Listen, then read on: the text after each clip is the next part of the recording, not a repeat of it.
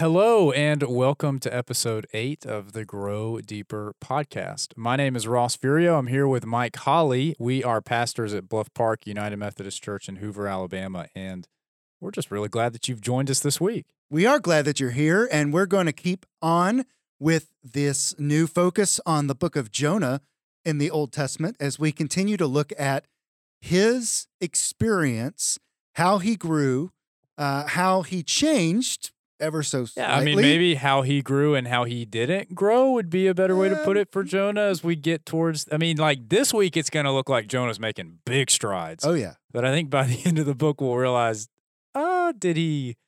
Did he experience progress or did he just kind of fall backwards? But anyway, we'll we'll get to that at the end. Yeah, well, maybe growth isn't as linear as we want it to be, and, and Jonah's example is going to be exactly part of that story. So uh, because we're a podcast that focuses on how we can grow deeper, uh, either in you know life or faith, or as individuals or as communities of faith, uh, we always want to look at scriptures or stories or questions that help us encounter opportunities for growth. And Jonah gives us exactly that opportunity. So last week was our first week in the book of Jonah. We were in chapter one, and we really just stuck to the first three verses where Jonah is called to go to Nineveh, and he decides that uh, he doesn't think he wants to go to Nineveh for various reasons. He makes his way down to a port city called Joppa and hops on a boat to go to Tarshish. And that's that's where we left off. We were asking questions like, "What is your Nineveh?"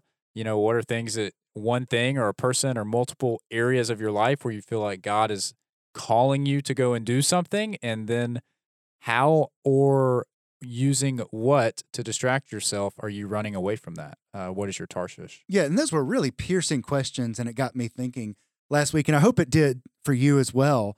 Uh, but now we get to the point where Jonah is, you know, as we left off, he's running away. And this is the part of the story where we find what happens after he's on his way towards Tarshish. Yeah, so I think we decided we're going to finish reading chapter 1. We read the first 3 verses last week. We're going to finish reading it. It's only through verse 17. Um, and then I think this week we'll probably end up talking about chapter 2 as well. But for now we're just going to read chapter 1. Right. So again, Jonah, he is getting on the boat to go to Tarshish. And then we pick up with verse 4. But the Lord hurled a great wind upon the sea, and such a mighty storm came upon the sea that the ship threatened to break up. Then the mariners were afraid, and each cried out to his God. They threw the cargo that was in the ship into the sea to lighten it for them. Jonah, meanwhile, had gone down to the hold of the ship and had laid down, and he was fast asleep. The captain came and said to him, What are you doing? Sound asleep. Get up and call on your God. Perhaps the God will spare us as a thought so that we do not perish. The sailors said to one another, Come, let us cast lots so that we may know on whose account this calamity has come upon us. So they cast lots, and the lot fell on Jonah. Then they said to him, Tell us why this calamity has come upon us. What is your occupation? Where do you come from? What is your country? And of what people are you? He said, I am Hebrew I worship the Lord, the God of heaven, who made the sea and the dry land. Then the men were even more afraid and said to him, What is this you have done? For the men knew that he was fleeing from the presence of the Lord because he had told them so. Then they said to him, What shall we do to you, that the sea may quiet down for us? For the sea was growing more and more tempestuous. He said to them, Pick me up and throw me into the sea then the sea will quiet down for you, for I know it is because of me that this great storm has come upon you. Nevertheless, the men rowed hard to bring the ship back to land, but they could not, for the sea grew more and more stormy against them. Then they cried out to the Lord, Please, O Lord, we pray, do not let us perish on account of this man's life. Do not make us guilty of innocent blood, for you, O Lord, have done as it pleased you. So they picked Jonah up and threw him into the sea, and the sea ceased from raging. Then the men feared the Lord even more, and they offered a sacrifice to the Lord and made vows. But the Lord provided a large fish to swallow up Jonah, and Jonah was in the belly of the fish for three days and three nights. And my goodness, is that a jam packed chapter one? And and hold on, hold on, hold on. I always thought he was in a whale, not a big fish. Me and Mike were talking about this before we hit record. Listen, I, I'm just saying, I think it could have been a whale. You know, I, I don't know. I don't think it really matters. Was it a big fish? Was it a small whale? I don't know. But I mean, come on, every time you hear this story, especially in like children's church or Sunday school, You're right. You're right. They they do they do say fish. It's they, it's they whale. fish. But then you hear it from the Bible and it's fish. I mean, come on. Is it a whale? Is it a fish? Does it really matter?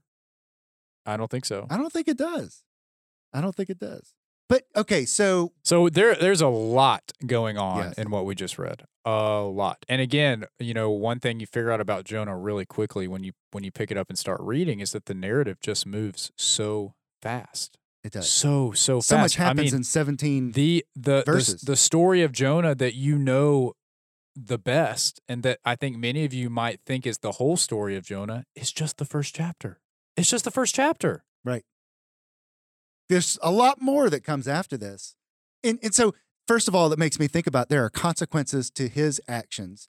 And that's what verses four through 15, 16 are really are about. There are consequences to his running away from what God has called him to do. Right, right. So Jonah he gets on the boat. He goes down to the belly of the ship. See what I'm doing there? right. He goes Ah. down to the belly of the ship and he falls asleep because listen, Mike, running from God is exhausting work. And he's been under a lot of stress and he doesn't want to go to Nineveh and you know, I think probably for a few days now he's just wanted to curl up in a ball and take a nap and he can finally do that. And as he's sleeping, the Lord hurls this mighty storm onto the boat and everyone is suffering the consequences of Jonah's actions except for sleepy baby Jonah.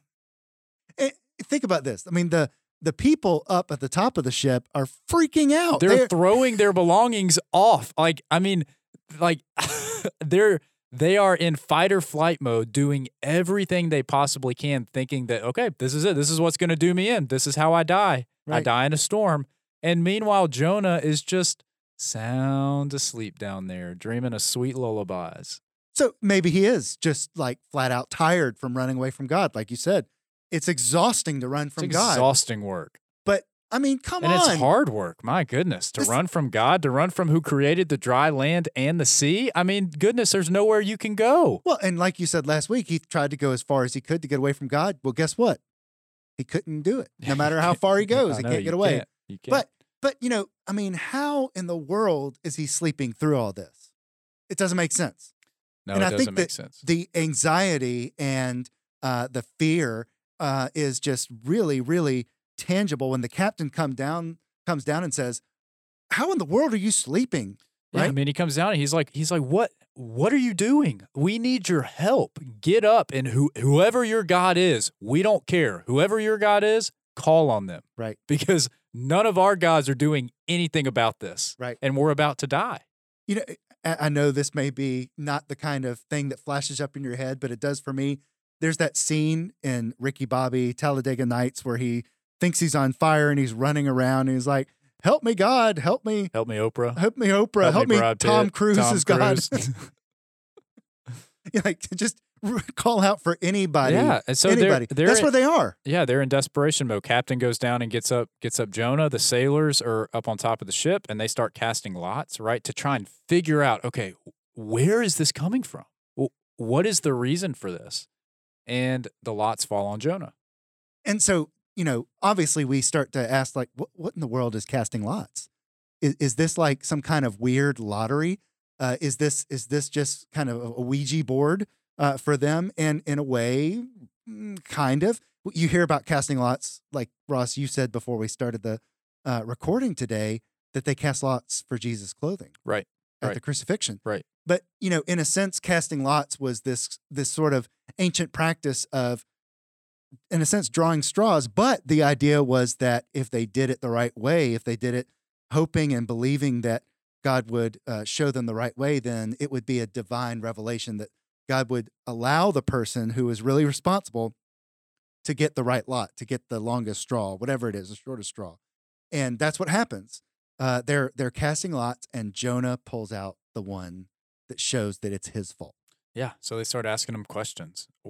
Who are you? What do you do? Where are you from? Who's your God? What people are you? Like, what kind of pull do you have, man? Like, uh, this is all for you? Are you serious? Well, and and, I, I'm I've got the English uh, uh, standard version right here, and it's like, what is your occupation? you know, what is Yeah. your job? Like, what in the world does that have to do with it? But you know, it, it's who are you? Why is this happening to us? What is so special or different or wrong with you that this has happened to us? Yeah. And he says, I'm a Hebrew. And he says, I worship the Lord, the God of heaven who made the sea and the dry land. And I hope you. I hope you like see the irony in that that Jonah knows that the God he worships made the sea and he thought that he could get on a boat and escape the presence of God. And I think the sailors like kind of see that because their response is, "What is this you have done? Like Right. are you serious? You You- drug us into this and your God made the sea? Your This God, isn't yeah. some like family cultic God that you're running from that lives in your house. You're you're talking about the God that made the sea and you're on a boat with us? your God can control the sea, and yet you got onto a boat. You made this happen to us. Yeah, and what so were you thinking, yeah, right? And so they say, you know, well, okay, what what do we have to do so that the sea will quiet down? Yeah, but think about this. I mean, the the question that they have is really valid. What were you thinking? And the answer was he wasn't thinking. All he cared about was getting away from God, and he got on the boat and endangered them. Now, did he know that a tempest was going to come? No, but he wasn't thinking about how his running away was affecting others. He was only living within the bubble of how it's affecting him.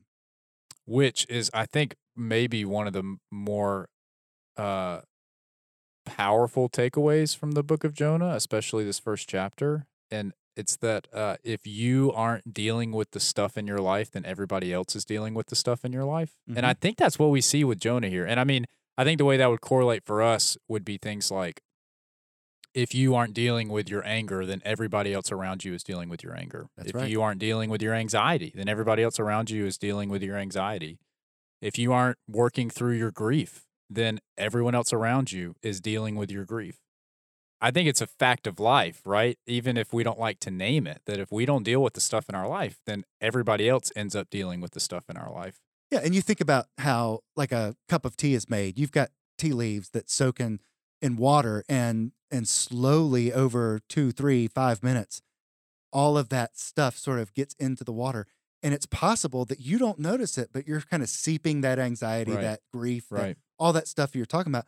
But let's be honest, sometimes we're aware that this is happening because we will take out our anger or our grief on other people Mm-hmm. and we don't need to do that. It is it is not if we don't deal with it like you said, it's going to come out in some way. Yeah, I just I think that is one of the more profound takeaways from this book that when I first grabbed hold of that takeaway, I really feel like it smacked me in the face. And I'd never really seen the the story of Jonah like that, but it's just so true. It is. He runs away, he climbs into a ship. Everybody else has to deal with the consequences of his actions except for him. At least until he wakes up. And t- until he wakes up and they cast lots and it's clear as he's telling them who he is and why this is happening, he finally in a sense owns up to what he's done. Yeah, I mean, they say, "What shall we do to you that the sea may quiet down for us?" And look, he he gets it at this point, and he says, "Pick me up and throw me into the sea. Then the sea will quiet down for you, for I know it is because of me that this great storm has come upon you." And the men don't want to do it because they're good guys. They they don't want to throw Jonah overboard. Jonah can finally see it. He can finally see that the only way for it to stop for them is, I guess, for him to be thrown overboard. I think this is a redeeming part of Jonah's story in the sense that he he takes ownership of what he's done. I also think it reveals his stubbornness even more. Like Jonah is at a point here where he doesn't say turn the boat around. Right. He says throw me overboard, which tells me I think he would rather die than go to Nineveh at this point in his life. I think he would just rather die. Throw me overboard. If if that's my faith, then that's my fate. I'm not going to Nineveh. Throw me overboard. So he's already run as far as he can go and he's still not away from God. So it's you know, throw in the towel, right? you know, and I don't want to. I think again, I think there is a positive light to it, right? He does own it, and and I think that is a redeeming quality of Jonah. But I, I don't think we can pretend and say that Jonah is having a moment of self discovery here and is turning back to God by saying, throw me overboard. There may be a part of that, but I think there's also a part of, God, you're not going to win this. Right. I, I'll, I'll, I'll die before I, I go do what you're calling me to go do. But but he does at least own up to this is my fault, and and he's taking uh, some responsibility for it. He, he is taking responsibility for it. He's taking responsibility for what is happening to the sailors. But he, is- doesn't want to change. He's not taking responsibility for God's call upon his life. yeah yeah He's just saying, "Fine, I'll I'll I'll do something. I'm willing to do whatever it takes so that this will only affect me and will stop affecting you." Which I, is progress. I mean, hey, listen, it's better. that's progress. That's better than being asleep in the in the hull of the ship. It is, and and then we get to the point where, like you said, they seem to be pretty good guys. Right after he says "throw me over," they don't do it. They try to fight the storm and row even harder, uh, but it doesn't work. And Yeah. so they they So they- basically They they pray to Jonah's God. You know, if you if you have your scripture open, you can see that in verse 14 when the sailors cry out to the Lord, up to this point when the captain or when the sailors have been referring to God, it's been a lowercase g, which tells you they're not they're not talking about the Lord of Lords, right? Right. Here in verse 14 before they throw Jonah off, they are praying to the Lord God, right? Please, O Lord, we pray don't let us perish on account of this man's life. Don't make us guilty of innocent blood. We're trying to do the right thing here. So they offer up a prayer, hoping that it takes, right? Hoping that they're not going to be punished for doing this. And then they throw Jonah overboard and the sea stops. and it does immediately. And of course they they worship and Oh, yeah, make course. vows. of course, after that, they're like, oh my gosh, you're the real deal. um, but that's not the end of the story because Jonah doesn't sink and die at that point. Um, he survives, and it's all because God uh, speaks to, calls out to, appoints a great fish, whale, whatever you want to call it, to swallow up Jonah, and he's in that that fish for three days, three nights. Yeah, I mean, my the NRSV says the Lord provided. What is what does your ESV say? uh, appointed. Yeah, okay. But Either provided, way, either yeah. way, God places a fish there to save Jonah. And you know, I feel like often this story is told to children in a way that God saved Jonah from the belly of the fish. When really God saved Jonah from the raging seas through a fish. Or at least that's how it was told to me as a child. That Right. that Jonah was stuck in the belly of a fish and God worked in such a way that the fish spit Jonah out. And that was when Jonah became saved. When Right. really, he jumps into seas that should kill him and he deserves it, right? And apparently he's prepared to die. And the fish is who saves him. I mean, that's his savior. That's his lifeboat. Yeah. And so I do think I do think there's some hope and good news here, right? I mean, when Jonah does finally take ownership over his actions, God shows up. He provides a way for Jonah to get another chance. Yeah, I mean God shows up. I don't think Jonah would have chosen for God to show up through the intestines of a of a fish. I would imagine not. but God shows up. And so I think we can hold on to that, right? I mean, when we finally go to God with with what we've been avoiding, I think we can trust that God will show up. May not be the way we want God to show up or how we expect God to show up, but it seems like God's going to show up somehow. Yeah, and I don't think you and I, if we're ever on a boat in the midst of a storm, are going to say, "I'm going to jump off this ship and God's going to send a whale over hope here." not. I hope Uh, not. we're not going to do that. But but I do think what that says is is that when you're in the midst of a storm, when you're in the midst of the valley of the shadow of death or whatever you're going through, instead of focusing on how bad things are or how bad things are getting, you might want to lift up your eyes and say, is God providing something for me in the midst of this? Whether it be a friend, a neighbor, a situation, uh, you know, a, a rainbow in the sky, um, something. Is God is God providing some level of hope or assistance to me? Yeah, and and which leads us to chapter 2 because Jonah does exactly that. This is without a doubt the high point of character for Jonah in this book, right? He's so much better than he was. He gets before. swallowed by the fish. That's the that's where we leave off in chapter 1 and then chapter 2 picks up. Then Jonah prayed to the Lord, his God, from the belly of the fish. And this is what he says right out of the gate. I called out to the Lord out of my distress, and he answered me. Out of the belly of Sheol I cried, and you heard my voice. You cast me into the deep, into the heart of the seas, and the flood surrounded me. All your waves and your billows passed over me, and you showed up. Jonah worships and prays in the belly of the fish. He's he is wide like, awake. He now. is like a completely different person. Yeah, I love that. He sleeps in the belly of the ship and he's wide awake in the belly of the fish. he's wide awake and he knows uh, that God has saved him and he knows that God is going to rescue him. And doesn't mean that he's completely changed yet, but he's definitely worshiping God, praying to him, and thanking him for his goodness. Yeah, but I, with the voice of thanksgiving, will sacrifice to you what I have vowed I will pay. Deliverance belongs to the Lord. It's a beautiful chapter. It is. It is so uncharacteristic of Jonah, but it is a beautiful chapter. It is. And I think it's kind of like what you were saying. It is a a strong model for us to look for hope in the midst of storms or in the midst of adversity. Because I think Jonah puts on a clinic when it comes to that. He's in the belly of a fish, but he realizes that God's working in miraculous ways all around him, even though I don't think he would ever choose to be in the belly of a fish. And, you know, you think about times in your life where uh, God has showed up or things have worked out for you. It's usually never perfect. It's usually messy, uh, sometimes ugly in the way it works out, but it does. And and in a sense, that's our fish. That's our big fish where we where we get through uh, with the people that God has given to us. And and so for me, I think this is a like you said, it's a beautiful um, snapshot of His joy, His worship, His thankfulness in the midst of a very terrifying situation, Mm. and and the fact that you know maybe we may not be able to sing a song like this yet in the midst of our troubles, but that maybe one day we can. You know, we may not immediately feel like Jonah in the midst of our troubles, but one day will we be able to sing out uh, and praise God for getting us through? Maybe. And the hope that that can take place is just powerful enough to hopefully get us through. So Jonah spends three days and three nights in the belly of a fish. And then chapter two ends this way.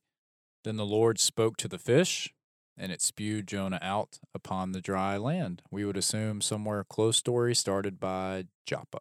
And, and so here's here's the question: um, if if it was a whale, did he get shot out of the blowhole? Mm, I love that image.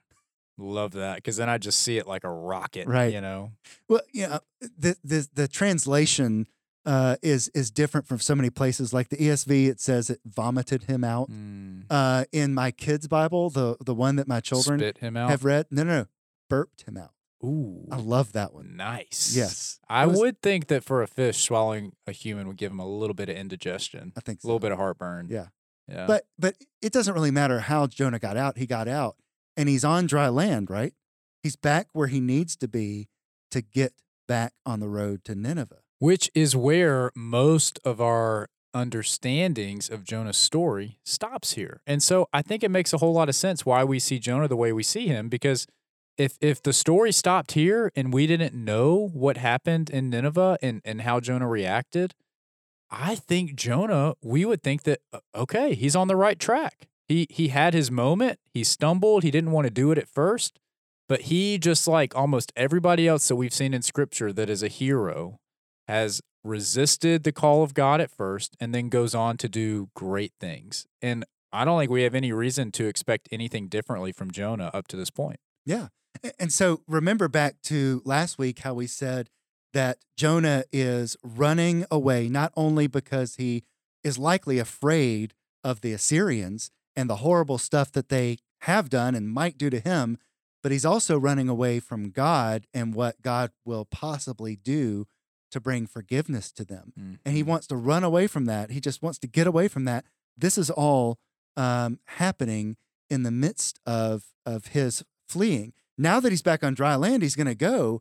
And the question is, how effective was that three day, three night stint in the fish? Is it enough to Yeah. completely change him, or Uh-huh. just to get him back on the Yeah. road? Are we looking at Jonah as a transformed person? I mean, is he made new? Is he on board with what God's calling him to do or not? Or kinda? because if you're talking about like the way we think about this from a you know vacation bible school children's church thing you really look at chapter 1 verses 17 about how he gets in the fish you look at all of chapter 2 where he praises god and gets out of the fish and it looks like this neat package story of god saving somebody Oh yeah, it's great. It's great. I mean, I don't know. I don't. It, it, there's no wonder people stop reading. here, Yeah. I guess is what I'm trying to say. but knowing what we know now uh, about his fleeing from God and his time on the boat, now we can look forward and say, is he going to abandon the hatred and fear of the Ninevites?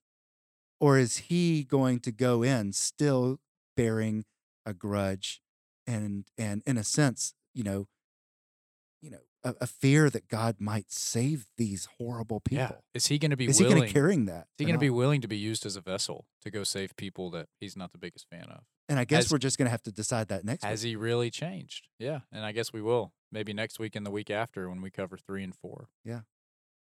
Well, we thank you for joining us today. This is again such a powerful story that we can learn from, and we can uh, grow along with Jonah, and maybe see the places where we're taking strides, and maybe see the places where we're lagging behind, like he has in his life. That's right. We appreciate you listening, and we will catch you next week.